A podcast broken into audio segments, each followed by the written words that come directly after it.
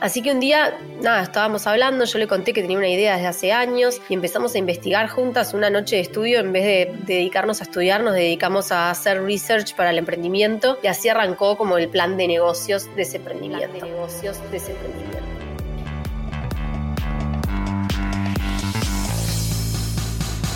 Hola, te saluda Nakia Ortolani y te doy la bienvenida a Onda Emprendedora, un podcast sobre cómo desarrollar, gestionar y escalar un emprendimiento en Uruguay.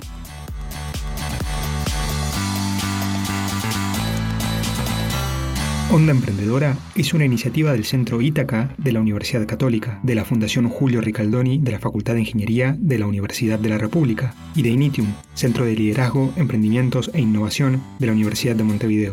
Onda Emprendedora es posible gracias al apoyo de ANDE, la Agencia Nacional de Desarrollo de Uruguay.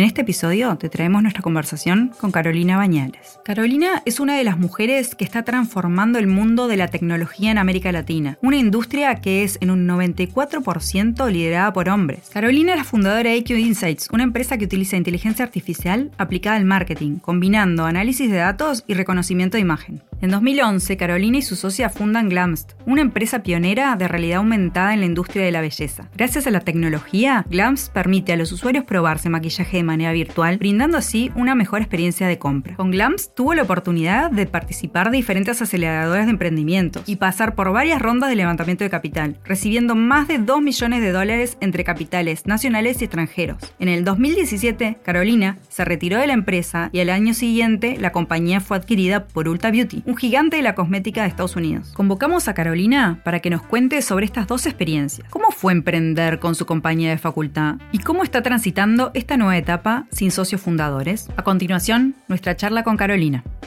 Contanos un poco tu primera experiencia como emprendedora. Fue con una compañía de facultad. ¿Cómo fue todo ese proceso este, y cómo fueron metiéndose en el ecosistema emprendedor? La realidad es que empezamos como súper inconscientes, sin saber en lo que nos estábamos metiendo. Era hace más de ya como 13 años.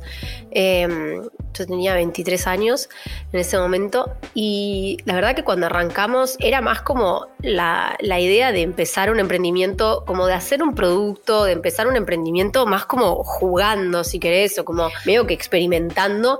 Y porque existía la ANI en el ecosistema que apoyaba emprendimientos en una etapa muy, muy temprana, con un capital semilla de 25 mil dólares. La verdad es que yo de mi socia no era amiga, era compañera de estudio, o sea, no era que tenía una historia de amistad previa a la facultad o previa de estudiar juntas. Pero estudiábamos bastantes materias juntas, nos iba bien cuando estudiábamos juntas, eh, estilos súper diferentes pero complementarios. Así que un día, nada, estábamos hablando, yo le conté que tenía una idea desde hace años y empezamos a investigar juntas una noche de estudio. En vez de dedicarnos a estudiar, nos dedicamos a hacer research para el emprendimiento y así arrancó como el plan de negocios de ese emprendimiento. La, experiencia empezó súper semilla. Fuimos a la facultad, a la UEM, le pedimos una, oficina, nos dieron una, una sala para poder estar un mes, dos, nos quedamos dos años y al final teníamos como a 10 personas entrando a la UEM y como 8 que ni siquiera estudiaban en la UEM, que eran empleados nuestros. Así que en un momento éramos demasiados eh, y nos mudamos al garage de mi casa, que lo, acondicionamos para tener una oficina, lo pintamos nosotras, le pusimos todo cuadros de gente inspiradora, de emprendedores inspiradores, eh, y ahí ya empezaban los viajes en las incubadoras, a Startup Chile, a 500 Startups, eh, pero la verdad es que empezamos muy de cero desde el ecosistema local a escalar con un producto que teníamos una visión del producto muy clara y que el producto la verdad es que cambió poco desde que arrancamos, pero sí la tecnología no estaba en el momento correcto cuando arrancamos como para acompañar ese software. Entonces tuvimos que esperar como un par de años eh, y yo creo que esa espera esos años de levantar capital para sobrevivir un año, básicamente para que el mercado esté preparado para ese producto, eh, también mostró mucho la resiliencia de las dos founders y que éramos jóvenes y que teníamos como tiempo para dedicarla al emprendimiento sin tanta ansiedad de ver resultados rápido y de tener éxito rápido. Y ustedes, este, como socias, seguramente no al principio, pero en el transcurso de, esos años, ¿hicieron un acuerdo de socias? Y, si así lo hicieron, ¿cuáles son los aspectos que regulaban? Teníamos un acuerdo de palabra que era más sobre los roles de cada una. Eh, no tuvimos un acuerdo firmado entre socias. Eh, la verdad es que al final capaz que hubiese estado bueno tenerlo.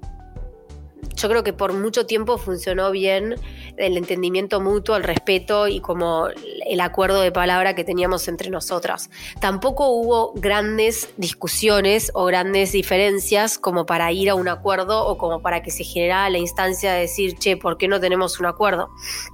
Eh, yo creo que lo que yo siempre digo de, mi aprendizaje con, una sociedad es que uno tiene que tener mucho foco qué es lo más relevante.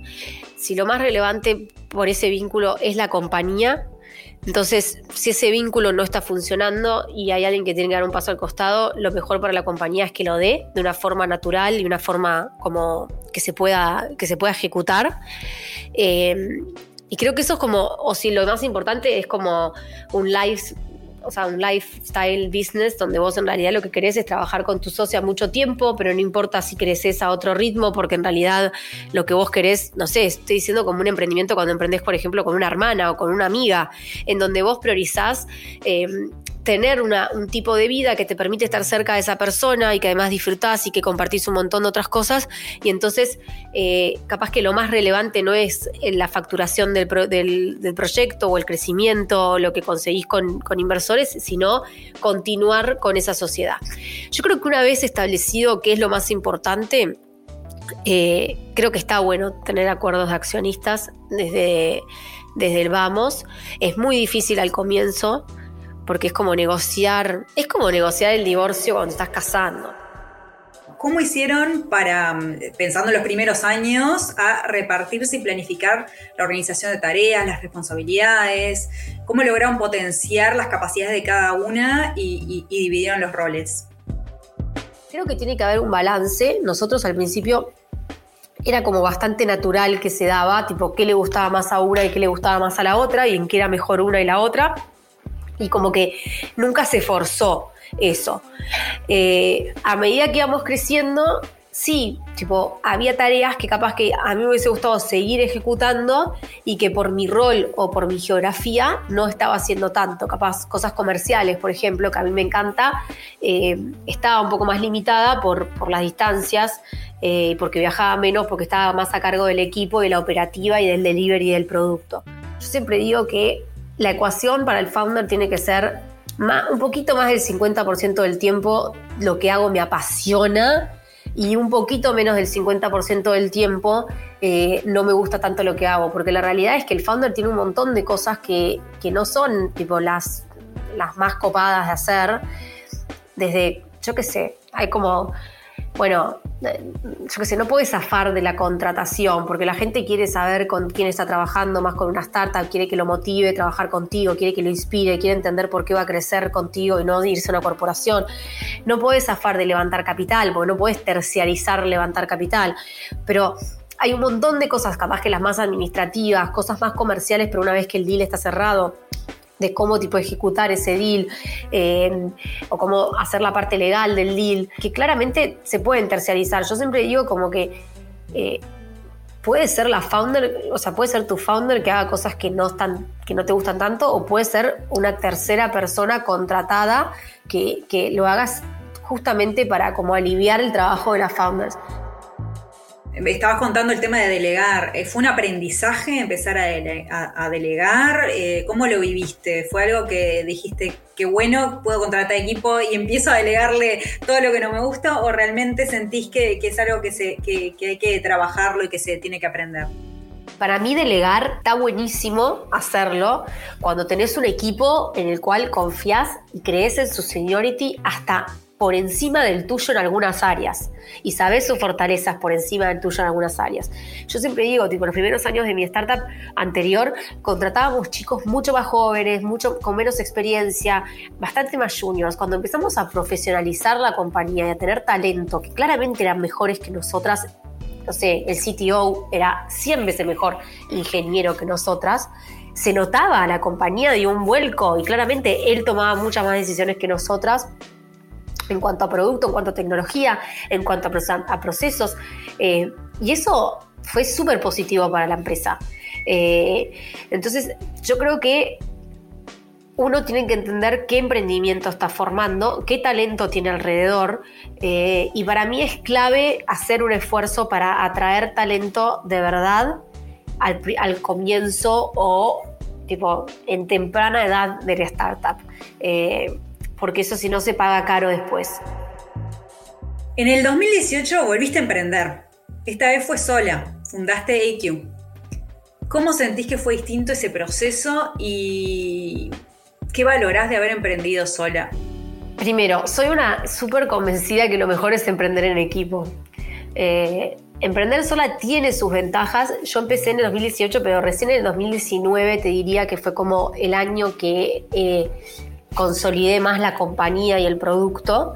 Eh, el 2018 fue un año muy lento para mí, como en, términos de la compañía. Empecé muy despacio, con inversión propia, sin clientes, eh, muy de cerca al producto, como tratando de disfrutar de vuelta la creación de un producto de tecnología y, y no tanto el armado de como una empresa como que yo quería estar cerca del producto. Eso también me permitió tener mucha libertad, viajar cuando quería, vivir donde quería, como trabajar muy remoto. Pre-pandemia no era lo más normal del mundo, pero nosotros sí lo hacíamos.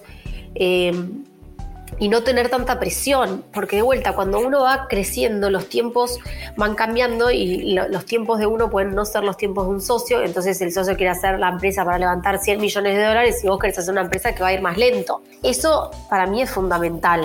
Entender los tiempos de uno y entender los tiempos de un socio eh, es clave. Y en eso hay que ponerse de acuerdo desde el principio, porque me parece que si no te pones de acuerdo al principio, después vas a tener algún momento, eso va a chocar con, con la planificación financiera, la planificación de objetivos, con la planificación de la compañía y, bueno, y va a tener un costo. ¿Cuáles son los pros y contras resumiendo de emprender sola y en equipo? Si tuviésemos que hacer un, punteo de, bueno, yo voy me empiezo a, emprender solo y en equipo, ¿qué, es lo que vos destacás de, de, esas dos cosas? A ver, yo creo que al principio es un costo súper grande emprender sola porque traer una persona con tus aptitudes o con tu, si querés, hambre o con tu ambición y con tu visión, es costoso. Entonces no tenés los recursos para traerte a alguien que puedas pagar ese sueldo. Entonces, si no son uno, dos, tres socios, eh, esas personas te pueden como, o sea, te pueden acelerar muchísimo el emprendimiento en eh, los primeros años y es fundamental. Y para traer capital, también está bueno que haya más de uno, porque a alguien le pasa algo, yo qué sé, no sé, en mi caso que soy mujer, soy mamá, se enferma mi hijo, no sé, tipo, está bueno que haya más de uno. Al principio pasa eso, después, si la empresa sobrevivió al founder solo y creció y llegó a un estado, esa persona se, obviamente empezás a contratar talento con otra capacidad financiera para pagar esos sueldos y traes talento que está a tu altura o hasta que es mejor que vos en otras áreas y ahí como que un poco compensás de alguna forma hacia la compañía el hecho de no tener otro founder. Después está cómo te sentís vos como founder de sentirte solo, de tomar decisiones solo, de que al final del día todo el mundo cerró la computadora y se fue tipo a, no sé, a hacer sus actividades y tu cabeza estalla porque no, terminó el día y el to-do list sigue y tipo, y, como que es interminable y vos te vas con toda esa mochila al fin de semana sola. Y como, ¿quién te va a hablar el sábado porque vos estás tipo re nerviosa porque va a pasar algo, no sé, la semana que viene? Nadie, no te habla nadie. Entonces, eh, digo, creo que hay, hay, cosas que las podés compensar y hay otras que no. Eh, el tema sociedad, yo creo que es un tema súper delicado. Por algo existen los divorcios, por algo existen millones de emprendimientos en los cuales después sigue un solo emprendedor. Eh, tenemos el caso de Mercado Libre, tenemos el caso, o sea, hay muchísimos, bueno, los de Uber, los de, los de WeWork, o sea, hay millones de ejemplos donde el emprendedor o uno de los emprendedores da un paso al costado para hacer otra cosa o eh, queda uno solo como, como CEO de la compañía. Hay ejemplos súper lindos como los de Google, que durante mucho tiempo siguieron juntos eh, y después cada uno se fue a hacer algo diferente como dentro de la compañía. Eh, pero bueno, son ejemplos de empresas que ya crecieron un montón. Pero claramente al comienzo esa compañía se sintió muy exponencialmente apalancada por el hecho de que dos personas con el ADN emprendedor hayan puesto su energía en esa empresa. Eh, yo creo que lo más grave es cuando no tenés al lado a alguien que tiene ese ADN emprendedor y lo elegiste de socio y después tenés que arreglártelas para ver cómo lo sacás o cómo eh, arreglás su salida. Eso es lo más complicado. Perfecto. Caro, así como para ir terminando, ¿qué consejo le darías a un emprendedor que está arrancando ahora? ¿Qué hábito para arrancar un emprendimiento saludablemente te gustaría compartir? Que está buenísimo ver los unicornios y todo eso y que claramente son logrables, pero hay una realidad de que, de que hay muchos emprendimientos que no llegan a eso y también está bárbaro eh, tener como un poco los pies a tierra en el sentido de cuánto tiempo le voy a dedicar yo a esto, cuánto tiempo le puedo invertir a esto sin tener ganancia, cuánta plata mía estoy dispuesta a poner, eh, como ser un poco pieza a tierra al comienzo, por más de que el emprendedor tiene que volar con la imaginación. Y yo soy zarpada para eso, pues yo me subo a un auto y manejo a Punta del Este y tipo básicamente, no sé, en el medio tengo una compañía de mil empleados, eh, de lo que mi cabeza vuela. Eh, o sea que yo tengo esa, e, e, e, eso el emprendedor lo tiene, ya sabemos que lo tiene, pero después para ejecutar y para arrancar la caída de eso a tierra es tremenda. Eh, y, yo siempre digo, está bueno como decir, viste, bueno, le voy a dar seis meses más al emprendimiento para tener consolidados los clientes. Y sé que le doy un año más al emprendimiento para tal cosa. Y como eh, tener eso más o menos claro para no tener tipo falsas expectativas o eh, desilusiones muy grandes. me parece importante como que, viste, los emprendedores tipo a veces pretenden todo muy rápido o como crecimientos muy exponenciales, eh, que a veces no es el caso y a veces no tiene que serlo y a veces es más lento. Genial, y ahora sí, la última es, ¿qué le dirías a la Caro de hace 10 años? ¿Qué consejo te dirías a, a vos misma? El tiempo que estás gastando es el mismo en hacer algo chiquito o grande, porque al final los emprendimientos se terminan como ocupando muchas horas al día. Es muy difícil hacer un emprendimiento eh, que no te consuma muchas horas del día. Eh, la verdad es que ser emprendedor es all in o all out, tipo, no, no, hay un término en el medio de, poder ser emprendedor. Eh, así que nada, que, piensen grande, que, que, sueñen grande eh, y, y, que tengan menos miedo. Yo creo que lo que más aprendí con Glams, tipo, no es miedo, pero es como menos carga, menos culpa, menos como exigencia de que todo tiene que ser perfecto, como que hay cosas que a veces el mejor es el delivery y no la perfección, como que la perfección es el enemigo del delivery.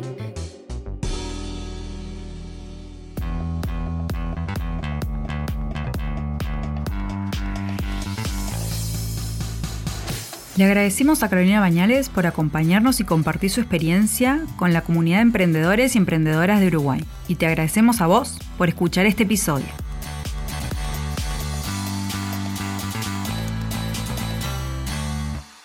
Si disfrutaste este podcast, suscríbete y seguí a Onda Emprendedora en Spotify, Apple y todas las plataformas. Y compartí el episodio en tus redes sociales con el hashtag Onda Emprendedora. Mi nombre es Anaquiera Ortolani y en nombre de todo nuestro equipo me despido hasta una próxima Onda Emprendedora. Onda Emprendedora es una iniciativa de la Fundación Julio Ricaldoni de la Facultad de Ingeniería de la Universidad de la República, el Centro Ítaca de la Universidad Católica y de Initium, Centro de Liderazgo, Emprendimientos e Innovación de la Universidad de Montevideo. Onda Emprendedora cuenta con el apoyo de ANDE, Agencia Nacional de Desarrollo de Uruguay, y fue producido por La Parla Media. Música original, Nacho Villalba. Conducción, entrevistas y producción de contenidos, Josefina Maisonave, Maggie Yuria, Silvana Nalem, Anaquiar Ortolani y Andrea Solari. La producción por La Parla Media es de Álvaro Caso y el diseño de sonido es de Conrado Hornos.